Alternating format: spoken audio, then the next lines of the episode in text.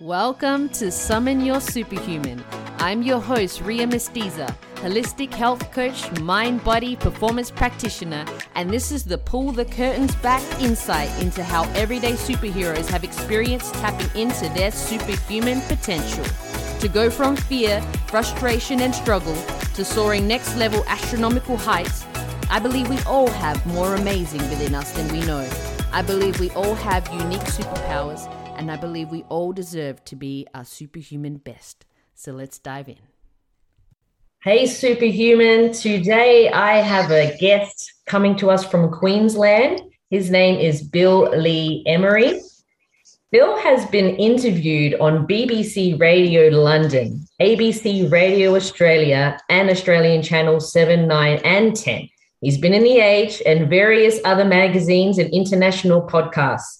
With over 40 years of experience working with national and international corporations and businesses, world class skydivers, cyclists, triathletes, golfers, and thousands of individuals who want to succeed in life, Bill has distilled his knowledge and experience into a series of books that have just one goal to help people become better versions of themselves.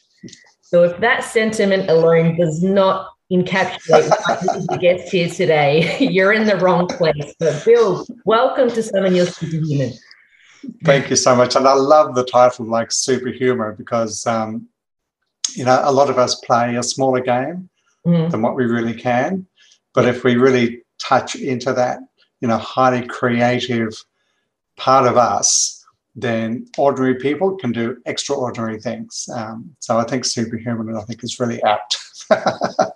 Absolutely. And one of the things that um, I guess connected us was your your latest book, which is How to Be Bulletproof from Criticism. So t- tell me a bit about that. It's such an intriguing title in itself. Like, what was the intent or the idea? Mm. How did that come about?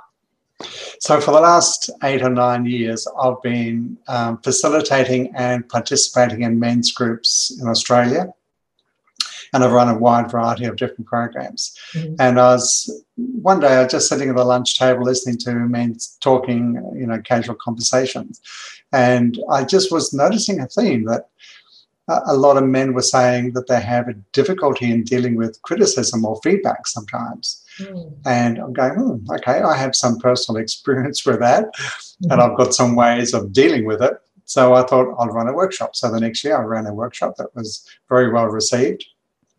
I then turned it into a program on uh, on Udemy, and so I've got like nearly three hours of video. And I was sitting uh, meditating, it was about a year ago, thinking, you know, so what's next? You know, at, at, in my era of life, mm. you know, what am I going to do next? And, and a book emerged, and I thought, well, what am I going to write on? Everything's been written about, you know, like blah blah blah. And I'm going, Bill, you've done a course You've done a you've done a whole bunch of videos. Here's the next book. So I then transcribed the videos into written word, which is not an easy thing because there's a whole bunch of editing that you have to do. And um, it really touched on a couple of an early experience I had. I've been facilitating programs for nearly 40 years, but in my early career, I was teaching to a group of highly credentialed academics, educators. So most of them had PhDs and education, or at least a master's degree. And I don't have a degree in education. So I was kind of like, um, but I was teaching them the stuff they didn't know.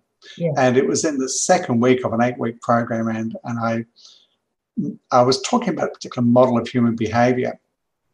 And I made what I thought was uh, an innocuous, innocent comment. And I just said that I didn't think that guilt was a good way of getting kids to do things. Mm. And I still don't think it's a good way of getting kids to do things. And this was a group of special education teachers. So I thought, I assumed, or compassionate, you know, all these kind of things. And it was true in 19 out of 20 of the people in the room. But for one person, it was just, I had just stepped on her foot and she launched into the most vitriolic personal attack I've ever experienced in my life. No one has come anywhere near the Scud missiles that she was sending at me. But I'd learned a couple of things. I've only been trained for five years, but I'd learned a couple of things that helped me to keep me centered. Mm. So I didn't uh, crumble, which would have been very easy in that kind of circumstance. Mm. I didn't attack her back, which is part of what I wanted to do. You know, you mess with me, I'll mess with you kind of stuff. But that wouldn't have been, if I'd have done that, if there's mm. any flavour of that, there would have been 20 people against me. I don't like that kind of odds.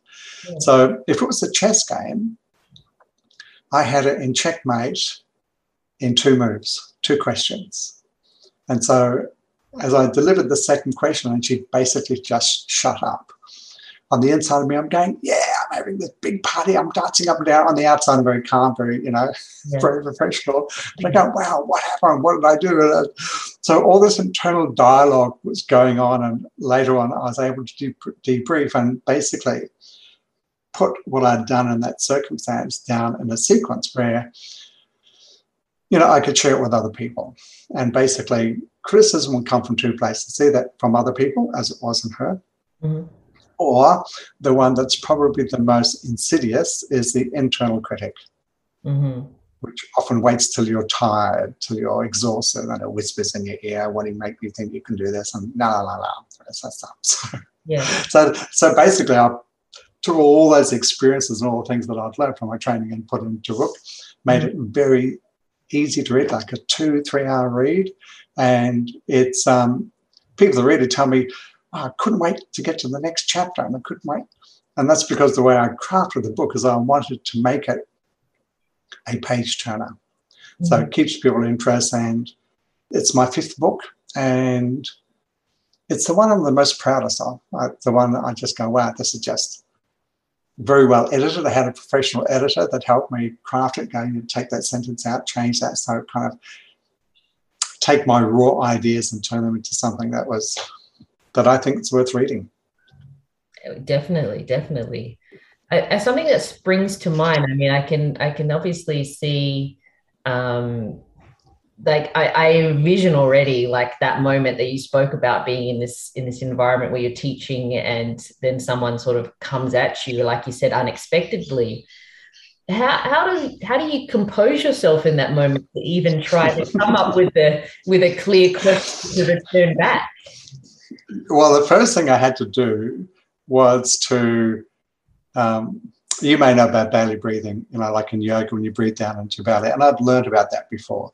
So mm-hmm. one of the first things I did is I um, just put my hand on my belly and started to breathe into my belly because I had to calm myself down.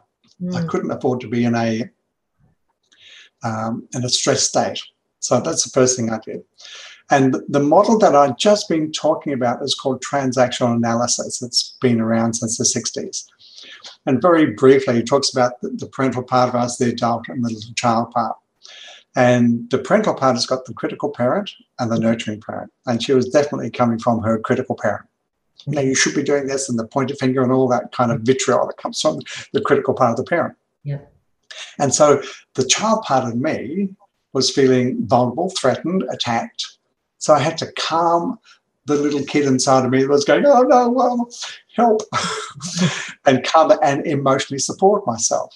Mm-hmm. So I'm breathing, I'm thinking rapidly as to, um, you know, people only attack somebody else if they've got something to defend. If they don't have anything to defend, there's nothing to attack. So my rational thinking was going, what is she, you know, what if I just expose? Why is she attacking me? What's underneath that? Mm.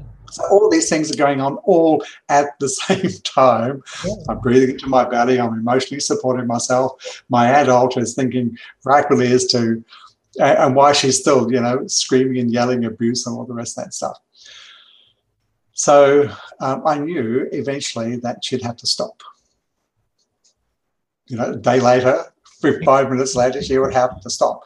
So I'm just continuing to emotionally support myself. And that really that was really the crux of me saving my dignity and basically being able to think clearly. Because if I if I started to panic, mm. then I when you, when people panic, they don't think clearly. Correct. Mm. So you, I had to have some really kind of clear boundaries within myself as to what I did.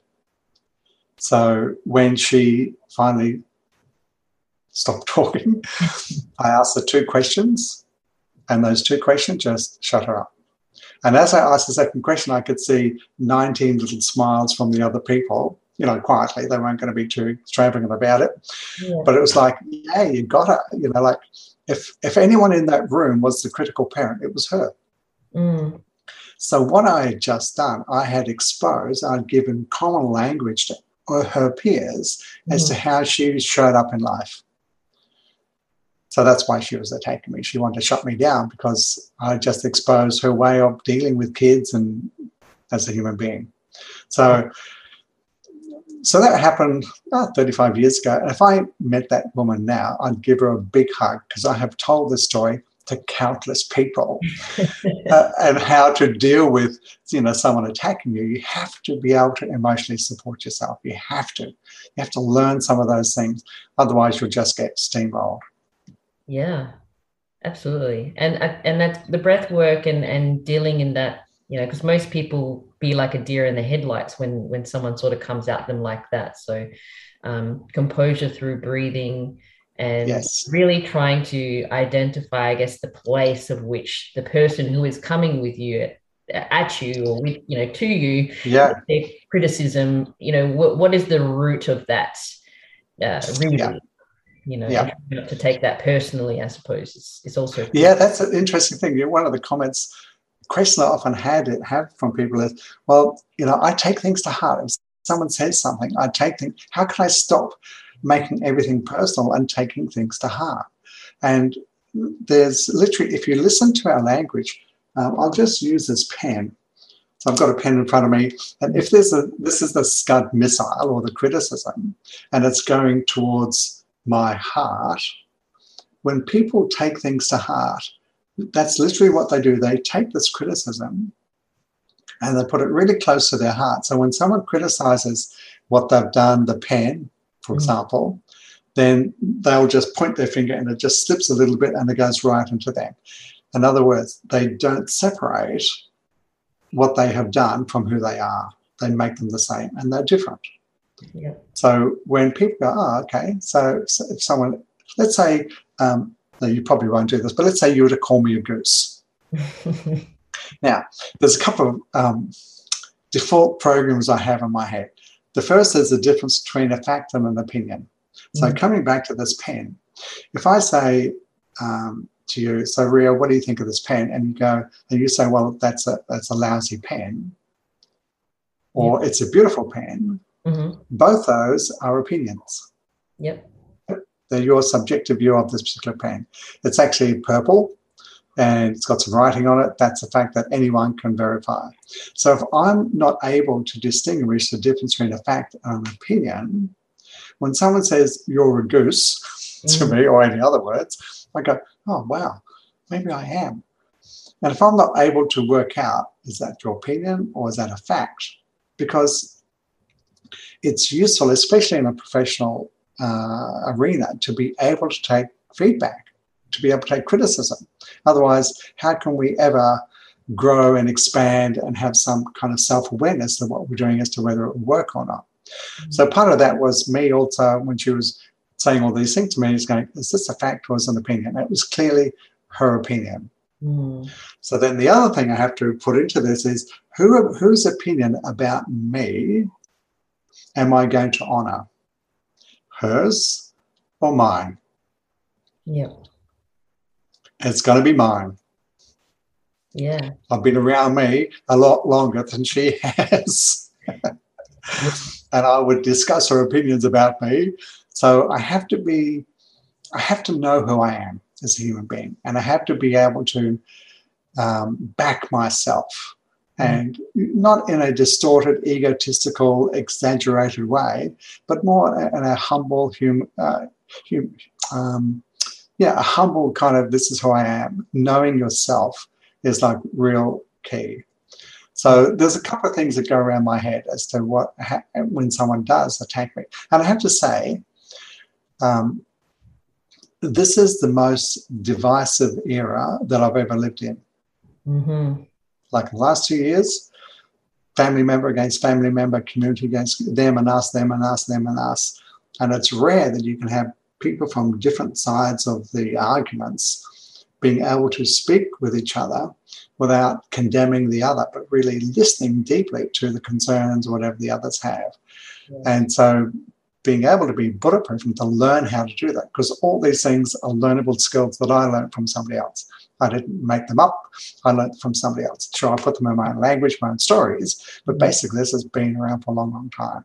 So I just happen to be the vehicle, if you like, for this particular iteration of these kind of principles that are timeless. Definitely, and and that's one of the reasons why, like I said, your the title of your book attracted me because of of criticism being such a a prominent you know, it really is at the forefront, especially right now. And so I was just even thinking about again, like that scenario where you're you're confronted with, you know, this this criticism and you compose yourself and breathe and and breathe through and and you returned with a question you know and even just the idea of returning with a question it's almost like uh, trying to turn the mirror back upon her to be like, why are you actually ask? Well, why are you saying this to me? Actually, what, where, you know? Yeah, yeah. Like, where are you coming from? What, what's all this about? Mm. And actually, interesting. After the class, someone, one of the other participants, said to me that she'd just gone through a very bitter divorce. And so uh, men weren't, weren't her favorite human beings uh, at the time. And she felt that I was going to be a good target. Yeah. Um, I wasn't. Um, but interesting enough, right at the end of the of the eight weeks, eight weeks, I think it was the six weeks, mm-hmm. you know, when we did a roundup and asked everyone so what they'd got from the program, and all credit to her, she stayed for the rest of the program. She didn't, you know, walk and never come back. She stayed, which I, which considering things I was talking about, I thought was pretty brave. And mm-hmm. um, she she was, of course, was the last person to respond, and everyone's going, "What's she going to say?" and she said, um, in a kind of quiet voice, she said, You know, I've come to realize that there's a lot of things that I need to learn. And I'm going far out. Like, good on you to have the awareness to realize that your way of doing the world is just something that you learned from your parents, from whoever, and you've incorporated that and you haven't been able to separate and go, what's the good stuff and what's the stuff I need to drop? And as human beings, you know, we we're influenced by our family, whoever it is, who brings up. So their values, their ways of being in the world, basically we absorb those without any um, discernment. We just take them on board. That's the way the world is. Mm. And I saw a uh, cartoon um, on social media the other day where it had like a grandfatherly person, you know, admonishing their their child, and that parent now was admonishing the next generation, and and it said I think of the Bible, the sins of the father will be passed down seven generations, which mm. means that stuff. You know, I, I didn't become a, a parent until I was 40, but I was um, so blessed that I did a whole bunch of parent training before I got to be a parent. So I got to be aware of some good things to pass down and some rubbish things not to do. Um, but somewhere, somewhere along the line, someone has to go, you know, this this concept, this idea just doesn't work anymore. It's not useful. It's actually damaging. So, how can I change my behavior or how I hold this particular value, whatever it might be, to be more humane, more compassionate, more, um, more generous with who we are as a human being, um, more superhuman, if you like, in, in that kind of full emotional gamut of what we can be as human beings. Yeah. Yeah and and that brings it around i mean you, you, mentioned a few things there. It's important to be aware of oneself and to be you know comfortable and aware of oneself. And so when we talk about personal criticism so that's the other spectrum it's how how is it best to tackle well you know you said you, you've had an opportunity to learn from your own experiences and what you've seen. So it's like most people default to harsh criticism of self. Oh, yes. you idiot, or you, Indeed. you know, and and what what would you suggest is is a better practice instead of just calling yourself names? yeah, yeah, okay. And that's actually it's a really important question. And because I because I've written the book and I'm having conversation with the people, a lot of people go, yeah, you know, my my internal critic is just hammering me all day long, mm-hmm. and and so I asked them, you know, if they've got any kids, and they, you know, if they say yes, and say, okay, so when your child is like two or younger and they're learning to walk, what kind of parent are you? Are you encouraging, or do you just say, "Come on, get up, you fool! We've seen us walk," and you know, would you do that to your child? They go, "No, no, that's inhumane." Going mm. well, and people are often very compassionate with others, and they are shit at being compassionate towards themselves. They know how to do the skill of compassioning, but somewhere along the line, they haven't gone, "Hey, should I do this with myself?" And um, you know, when when some are being self-critical. So the, here's a here's an, a story, an analogy. So why do parents, for example, nag their kids, especially teenagers, to do their homework? What do you think? Uh, most of the well, from my my parents wanted me to do well in school because they didn't get an opportunity to to to do well in school. Okay, so why do they want you to do well in school? because they well my well both of them actually didn't end up being able to finish school because they they couldn't afford to finish school so education was very important to them to okay so why should they care if you went to school or not or did well at school who cares because they thought that education was the only way that i can succeed in life okay so let's say you get an education why should they care so they want you to do well in life mm-hmm. okay why so that I can have a better life than they did. So why should they care? Because they love me. Yes. That's the key thing. So parents make their kids because they can see if they don't, you know, get good grades at school, you may not go to university, you may not get the job that you want, you may not have the lifestyle that you want, you may not have an enjoyable life. So they come from a place of love, mm. but their delivery stinks. Yep you know, you nag someone from your critical parent, you know, you should be doing this. Any shoulds, like when I've worked with people and they say, you know, I should be losing weight and I should stop smoking or I should, if there's a should in there, yeah. the other part is the rebellious part of us that says, oh, yeah, you tell me what to do and I'll do the exact opposite. Mm-hmm. In fact, there's a really interesting one class I did many, many years ago on the Sunshine Coast when I was living there. I was teaching weight management and a friend of mine was doing the all the biology and all the she's an naturopath doing all those things and i was really doing the mental and the emotional stuff and i was talking about this model of parent adult and child and she realized the reason that she was overeating was it was her res- her rebellious response, unconscious rebellious response to her own internal critic saying, Stop doing that. You've got to do this. You've got to do that. So she said, Oh, yeah, you watch. And just and so when she realized that, yeah. she just changed in an instant. Mm-hmm. So we have to be aware of what's underneath the criticism. So one of the things that I've just started is um, a new program. It's going to be a workshop on how to deal with your inner critic and really to transform it into your best ally. Mm-hmm. Because your critic is never going to go away. But if we don't understand what's underneath it, then we can't get to the positive intention that that critical part is doing for us. If we can get to that positive intention underneath that behavior, then we go, oh, yeah, of course I want this. Of course I want to do well at school. Of course I want a happy life. And if you're nagging me to do my homework right now, that's going to help me do that, hey, I'll do my homework. But because I've got a, a bigger reason. Mm. But it's when we just don't look at the behavior, what's underneath it, then we can get trapped into the rigmarole and the, and the angst and the, the dynamics of that rather than going, ah, the reason my parents nagging me is because they actually love me. You know, a 14 year old going, oh, my parents love me. They're nagging me.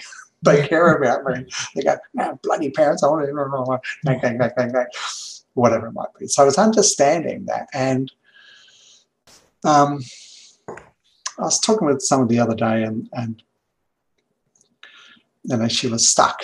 And so we kind of played around with why she was stuck. And one was her internal critic was just beating herself up. And I, and I asked her, I said, you know, my sense of you is you're a pretty compassionate human being. She said, yes, I am. I said, but so how are you going with being compassionate towards yourself? And she just, I don't.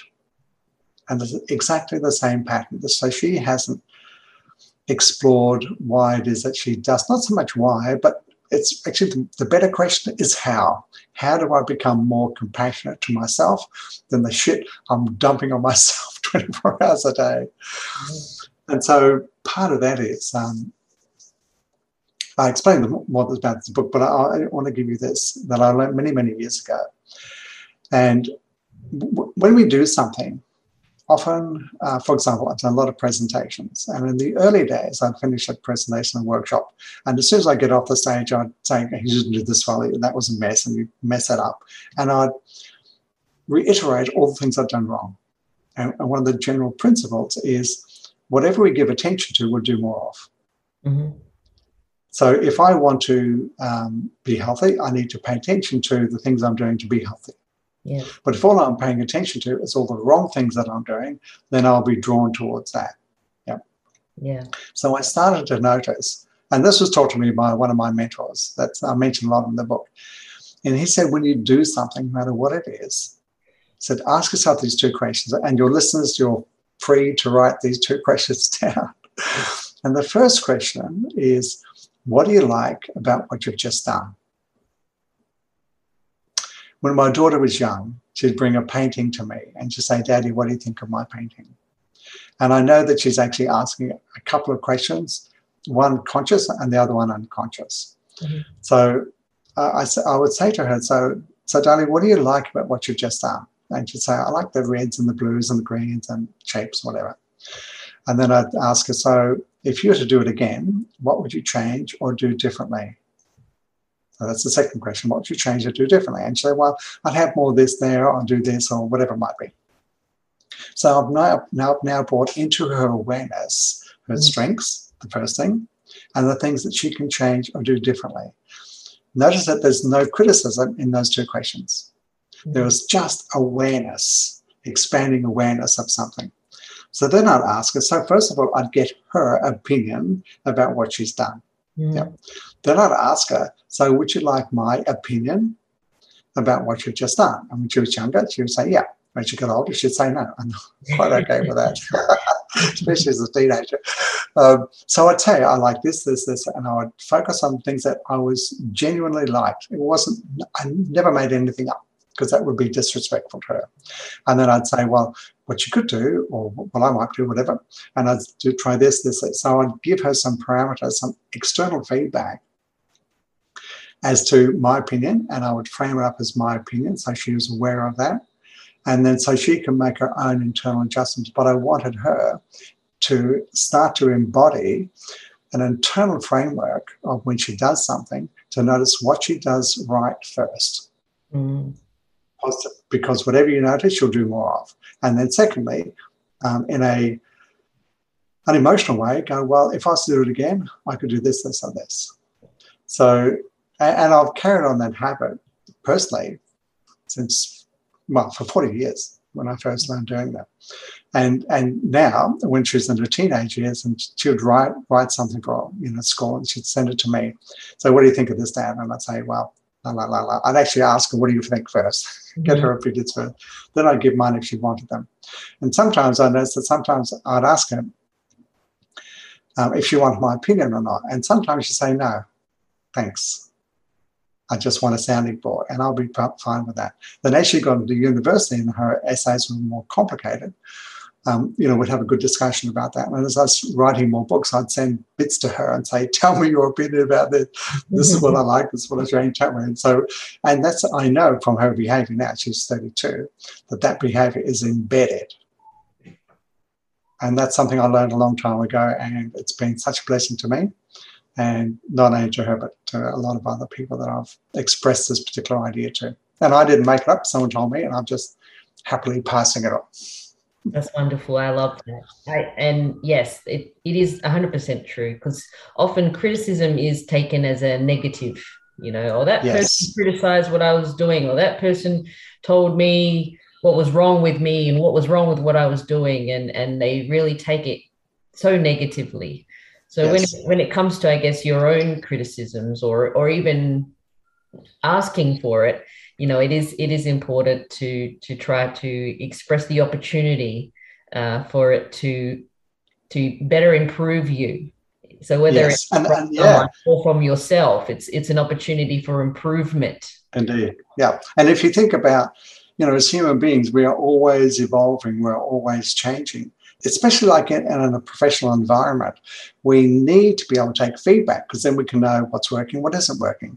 Uh, but if we're so precious and we can't, we don't have an internal way of taking feedback, then how can we ever improve? Now, there are a lot of programs now in the corporate world that actually teach people how to give feedback in a way that's constructive so the person learns from it you know in terms of where you tell them the setting the context all those things. Because ultimately the more you can grow people the more they will be able to serve the organization whatever it is. But even in our own lives you know when we do something and it doesn't matter how old you are whether you're five or you know 99 mm-hmm. there's always something we're going to be evolving into. So if we build on those things which are naturally there and then look objectively and go, what else can I change or do to make this easier, more fun, whatever it might be, then we win and everybody else wins around us. A common question I, I often get from my clients or or even managers and things like that, it's, you know, how do they give that constructive feedback without offending a person? Or, you know, often if a person has to be open to it you know it's like how, how do i create that opening to give the feedback to the person? Yeah i mean there's a couple of things. One is you would never do it in public mm. you always separate the person you make the thing the place in informal it might be a it might be review time which is a perfect time to do that but you can also ask some questions so so joe with this project how do you feel that you're going mm. so you get their response as to how they feel and are you having any challenges and with what you're doing and with those challenges, there's anything that I can do as your manager to help you to sort those things out. So if you were to give yourself feedback, Joe, about all this, what would you say to yourself? The person then can be some self-aware and go, yeah, you know, really, when I delegate, I'm not really good at doing that because I haven't learned that. And so then as a manager, they say, well, we've actually got a course on delegation coming up. Would you like to come and do it? And and you can also track things. So let's have another chat in three months' time and see how you're going, or a month's time, whatever it might be. And say, but it, part of it, a very important part of this, is the intention of the manager. If the intention of the manager is to help grow that person, that human being, then sure you can learn all the words, but it's the intention that will really hold it together. But if the intention is, I'm going to punish you because I don't like you, they can learn all the books, all the ways of what to say, but that intention will still be there and it'll still feel like this person's attacking me. So the intention is really important, but also you know, there's a whole bunch of online resources you can get of for how to set it up, etc., etc. But if the good, if communication is there and you've got a good rapport with the person, and they know that you're doing this because you want to help them, mm. then everything else will tend to flow from that. You can learn the other techniques, you know, elsewhere. It's easy enough to do that but really it's where you're coming from. And I remember um, ah, uh, Branson, he said, train people enough so they could leave you and, t- and treat them so well that they never want to, which I thought was brilliant. Like train people so well that they could easily leave you, but treat them so well that they never want to. And often in the corporate setting, you know, people say that they might have a description or a vision, whatever, and you cannot tell people to put their heart into something. But what you can do is create the culture around them where people naturally want to put their heart in because they're celebrated, because they're recognized, because they're acknowledged, because they're given a power of making decisions within their role or mm. they've got a, an opportunity to influence things. That's what will make people stay. And leadership has got to, you know, yeah, we could talk about leadership for a long, long.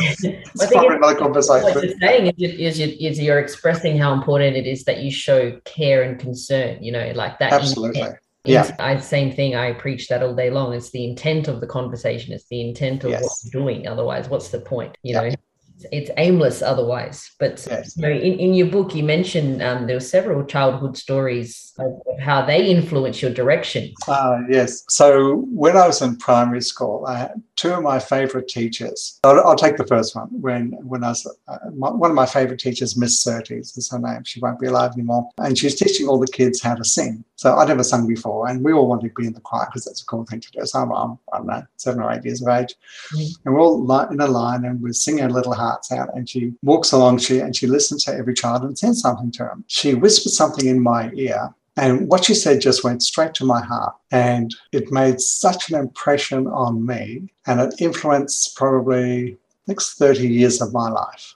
Wow. Now I, I won't I won't tell the ending of the story because um, there's more detail in there. And the other one, same primary school. Mm-hmm. And this teacher was a Mr. Sargent, and he taught us maths and he taught us English. And we were we all had to write a, a descriptive essay. So I picked a, a magazine, and there was uh, so this is in England where I grew up, that part of my life. And there was a forest scene, English forest scene, a squirrel running up a, an oak tree and stuff like that. So I wrote my, my essay. And then he, when we, he was marking them and he was giving feedback, and he said, um, you know, of all the essays that I've read today, there's one that stands out. And then he said something. And what he said has influenced my life ever since then. Now, again, I won't tell the ending of that story because it kind of spoil the other little bits. But the, the point about this is these were two innocent events. Mm-hmm. Something happened, the teacher said something, and I made meaning of those events. So if so what I'm about to say here is probably the most important. If I was to give a concept, this is probably the juiciest one that I could offer your listeners. Yeah. Um, every event in life. So, uh, just going back, uh, my mentor, John Barnaby, who was teaching me all these things about transactional analysis, went for a whole year, every weekend, pretty much, would do a workshop. And one, work, one workshop he put on the, on the flip chart, he said, Life is meaningless. And we're going, What? Life is meaningless? You know, we're here on this journey of self discovery, and you're saying life is what the heck are you talking about? Anyway, he just, what he said was that every event in life is innocent, is meaningless. So, for example, I'm walking down the street, I see someone I know, I wave hello, they totally ignore me. That's purely an event. But in my head, I can make all kinds of meanings about that. Mm-hmm. Why do they ignore me? Don't they like me? Maybe they've never liked me. Hey, maybe no one's ever liked me. No, and I can I can crank it up, and that's just one meaning. So every event, you could have at least 10, a dozen, a hundred different meanings. And he said, so while the event itself is innocent, is meaningless, as human beings, we are compelled to make meanings out of stuff. And he said the meanings that we make become our reality.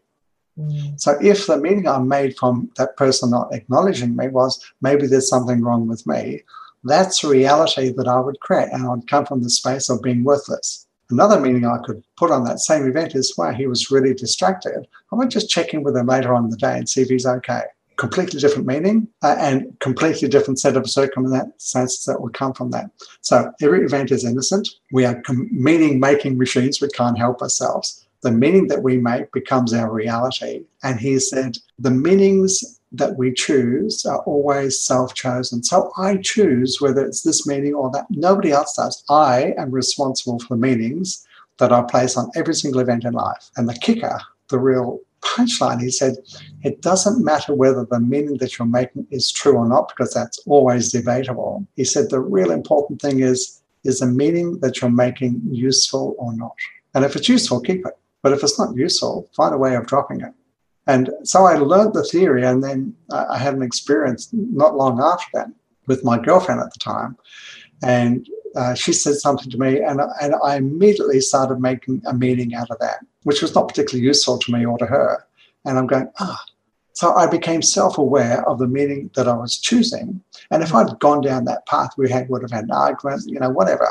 And so my one of my defaults now, if I'm upset by anything in my world, I know I've made a meaning out of something and I need to go deeper to find out what the meaning is and what's underneath that and what's in. It. And if I can find the meaning that is underneath all those layers, then ask, I can ask myself, is this useful or not? And if it's not useful, drop it. Mm. And your and, and your listeners will have an opportunity to put this in place almost immediately. yeah, absolutely. And I think it, I mean, it just illustrates how much, you know, self development and self discovery you you've gone yes. down. And to identify these childhood events that had happened in your life you know whether it be positive or negative that these two teachers had expressed some sort of feedback to you and and you said it stayed with you for for yeah know, a long long time. Yeah. And one was positive and well well i made one positive and one negative mm. and but both influenced my life. And so it's like you know, when we're young, we're a blank slate. There's nothing on it. Whatever is said, especially if we hear someone else saying something about us and they don't know we're hearing it, yeah. that becomes indelible. You know, we're listening to our parents talking to their friends about us. They don't know that we're at the door hearing the conversation. And they say whatever they say becomes emblazoned in our in our in our bodies and in neurology. And sometimes it can be good, sometimes not so good. So, yeah. but ultimately, we are the we need to learn to become sovereign human beings. Choose the bits of us that we keep and let go of the stuff, other people's opinions, or simply not useful, because that's the only way we're really going to become bulletproof. and it is a journey. It's like all these things are learnable. I learned from other people. So they're all learnable. They do mm. take a little bit of time to become embedded in behavior, which is automatic, which is really where you want to get to. Yeah. And you have to practice these things. So, you know, we, we can yes. take these, these, golden nuggets away today, but we yep. have to actually implement them and practice them for them to be useful. Yeah, um, indeed. Which is, uh, you know, you speak about the three concepts, key concepts uh, for, for takeaways from from your from your book, which we've already, I, I, believe, probably touched upon quite a few of those. We have today. Is there one that's missing, or or have we touched? No, but let me just reiterate them because it's really worthwhile. And the first one is the difference between a fact and an opinion. Mm-hmm. So if I don't know the difference between a fact and an opinion, then I'm gone. You know, and, and especially when I hear a politician say the fact of the matter is, I know what they're going to do is they're going to give me their opinion, which is biased towards whatever it might be. So, but being able to distinguish as a fact or as an opinion, mm-hmm. and underneath that is whose opinion about me is more important. Is going to be some troll on Facebook or social media that said something and we're going to make their opinion about me more important than my opinion about myself? That's the second one. It's kind of related. Mm. And the third one is that everything is innocent. Every event in our life is totally innocent. And this took me a little while for me to really understand because when I first heard it, it was this like it was a big shock. What do you mean everything is innocent? What about this and what about that? And I'd give all these examples of what's happening in the world. And, but when I really pared it down, it's, it's my response to something else that's going to become my reality. And if I'm not in charge of my emotions, my thinking, my action, then I'm somebody else's puppet. And my ego didn't like the thought of being somebody else's puppet. I'd much rather be my own puppet. so if, if, if, your listeners can just take those things and explore them, and you don't have to take my word for these things being true. Mm you know but it's it's in the experience and the doing of it that you'll work out how useful it is. I, I love the word innocence. Like i just yeah. it really you know I, I just take taken away with that with that word in itself. So i think it just opens up you know that childlike innocence that uh, unbiased you know the just curiosity and and mystery and yeah. I think yeah that summarizes it perfectly um, yeah. And in fact, if I just come back to being superhuman, yeah, um, I reckon five year olds mm-hmm. have got the key to being superhuman. They have this incredible energy. They have no boundaries, which can sometimes be a difficulty for the parents. But it's just like their innovation, their creativity, their innocence about things. And if anyone's going to be superhuman, I reckon we've got to get back to being a, a creative five year old and bring that energy into our life. Because without it, we're bland, like we're mm-hmm. beige. Yeah. I, I think a, a, a lot of where I'm at right now is my ability had to have reconnected with my little Ria, you know, yeah, yeah, yeah. And getting and finding that love and again curiosity for the and innocence and yeah. into the Ria I am today. That's really yeah, I, I, don't know, just unleashed a yeah, yeah. a love of life and a love of me again. I think that that's yep. really, really important. Yeah, that's what makes us human, superhuman. Is our little five-year-old that just you know, Batman, Batgirl, you know, all these kind of things that just like that energy. It doesn't matter. You know, I've met people in their 80s and 90s that still bright-eyed and bushy-tailed because mm-hmm. they've got this wild, free child inside of them that they're still tapping into and I met people in their 20s that you just go, wow, what happened to them? Like, so part of aliveness is that little part of us that's just so full of curiosity, wonder, or all these kind of things, which just is just the most precious part. Of, I believe my opinion is of a human being is that little child, that one that just lives life full of wonder. Yeah, I, I love watching children play. But um, you know, even as you were saying that, it just reminded me of that saying that you know a lot of people die at 25 and are buried at yeah. 70. you know, because yeah. just let their dreams just yes. leave them and and they don't do anything about it. But um you speak a lot about and i do too you know our mentors you know importance of yeah. Yeah yeah. learning from people. What why in your opinion do you think it's important to have mentors? Well because when we're 20 25 30 35 whatever whatever age we are there's always someone that has been there before us and knows the kind of things that can give us guidance. There was one story I love about the old lion and the young lion.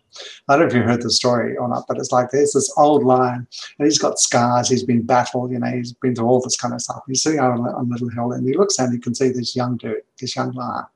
And he looks at the young lion and goes, wow, I remember when I was like that, you know, full, full of piss and vinegar and all those kind of things. That, um, and I'd love to tell him some of the stories, you know, that uh, my experience in life, or maybe just help him along. Anyway, zoom down to the young lion and looks up and sees the old lion goes, wow, look at that bloke. He's just been around for so long. Those scars, the stories that he could tell me. But he would probably wouldn't want to talk to a young bloke like me. Mm. And I think there is value between old lions and young lions actually connecting together because they give each other gifts the old line gives a gift of wisdom, of experience, of insights that the young line will never be able to have until they get to be that age. Mm-hmm. And the young line, of course, gives that innocence, that youth, that that unlimited horizons, which the old line has lived through.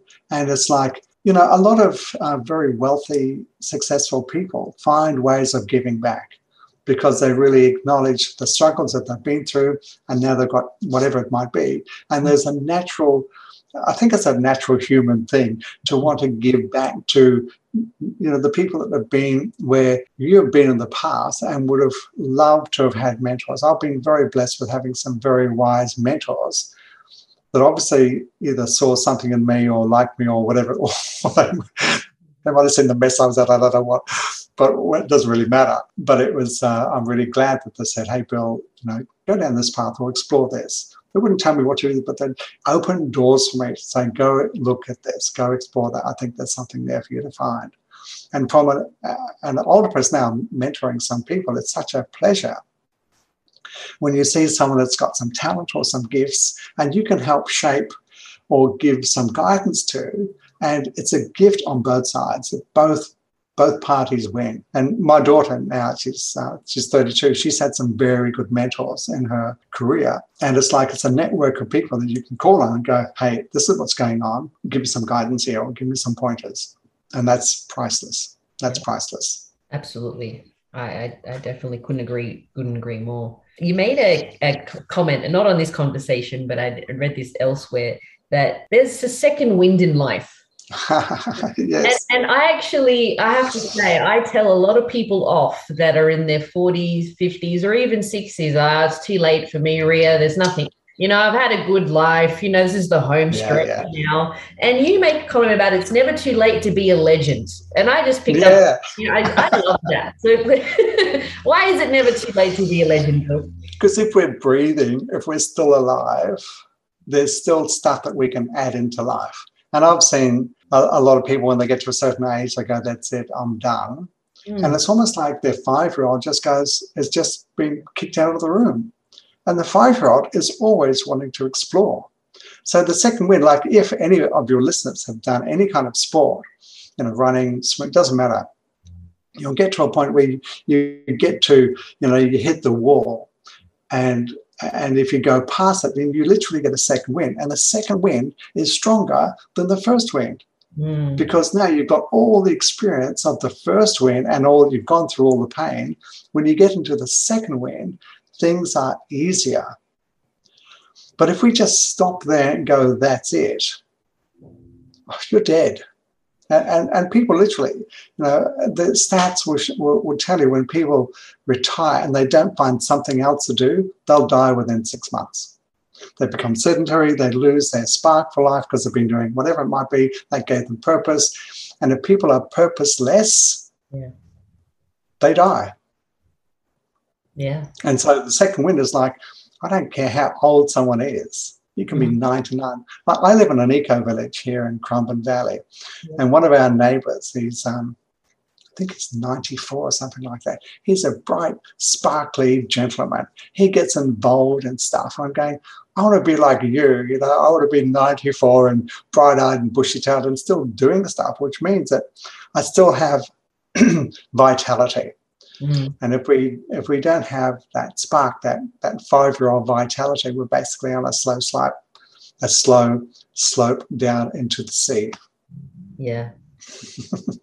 yeah, I, age is, is not a limiting factor. I think. No, absolutely. Get a little lost on their way, or they're, you know, not as inspired to be doing what they're doing, and they just need to reconnect to themselves. Yeah. And brings them, you know, that purpose or, or brings them joy to their life. Yeah, and actually, you know, as you're speaking, your hands around your heart. Yeah. And when people are connected to their heart, mm-hmm. that's when they connect to deeper purpose. If people are disconnected from their heart and they often get stuck in their head, that's when they disconnect from the joy of life. So part of finding your second wind is literally putting your hand on your heart and closing your eyes, breathing into your heart, and saying, Hey, heart, I'm still here. Mm. What do we do next? What's our next adventure? And then they can explore whatever comes up because something will always come up. There's always another way that we can evolve into another finesse part of us or maybe whatever it might be, but our human spirit wants to be engaged in this life. Yeah, definitely.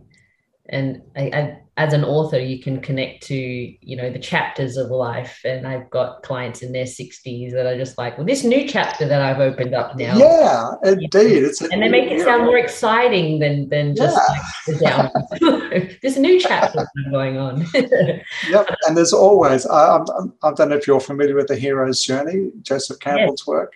Yeah. yeah. So we're always, and if your listeners don't know what this is, then just go search hero's journey and find a whole bunch of information. But we're always in a hero's journey. There's always some other adventure mm. that our spirit wants us to get engaged in. And for me, if if what, what I'm doing isn't a game worth playing, well, then it's time for me to go deeper into my heart and go, what is the game that my heart really, truly, deeply wants to play? Because that's where the joy is. That's where the buzz is. That's the energy that keeps me alive and bright eyed and bushy tailed. That's awesome. This is this has been wonderful, Bill. Thank you so much for everything that you've you know brought to the listeners today and and examples and and just your wisdom that now you're now sharing with with everyone in how they can better themselves in their lives. And so a question that I ask everyone that's been on the show is what does summoning your superhuman mean to you? Ah, you know, the, the thing that came to, to mind was a Bee Gees song, Staying Alive. Yeah. It's, and that's what it does. It helps me stay alive. so the more connected I am to my heart, the more love, joy, bliss, all those things are in my life. So yeah. staying alive, staying alive and staying awake. yeah, absolutely.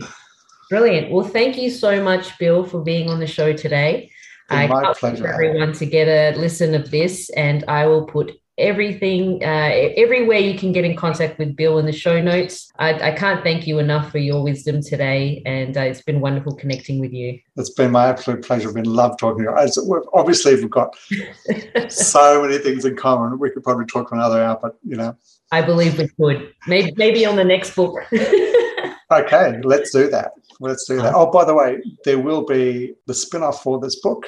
Yeah. Will be another five. Oh, wow. There you go. So it'll be a series. There will. Well, then there definitely will have to be a part two, I'd say. well, right. Thanks again for your time today, Bill. Thank you. My pleasure. Now, I hope you were taking note, but just in case you weren't, let me summarize some of mine. so, Bill's three key concepts one, the difference between fact or opinion, and the importance of backing yourself. Very important. Two, Whose opinion about me is more important? Mine or whomever is critiquing me? and three, every event in life is totally innocent. Now, that one I'll just leave you to ponder.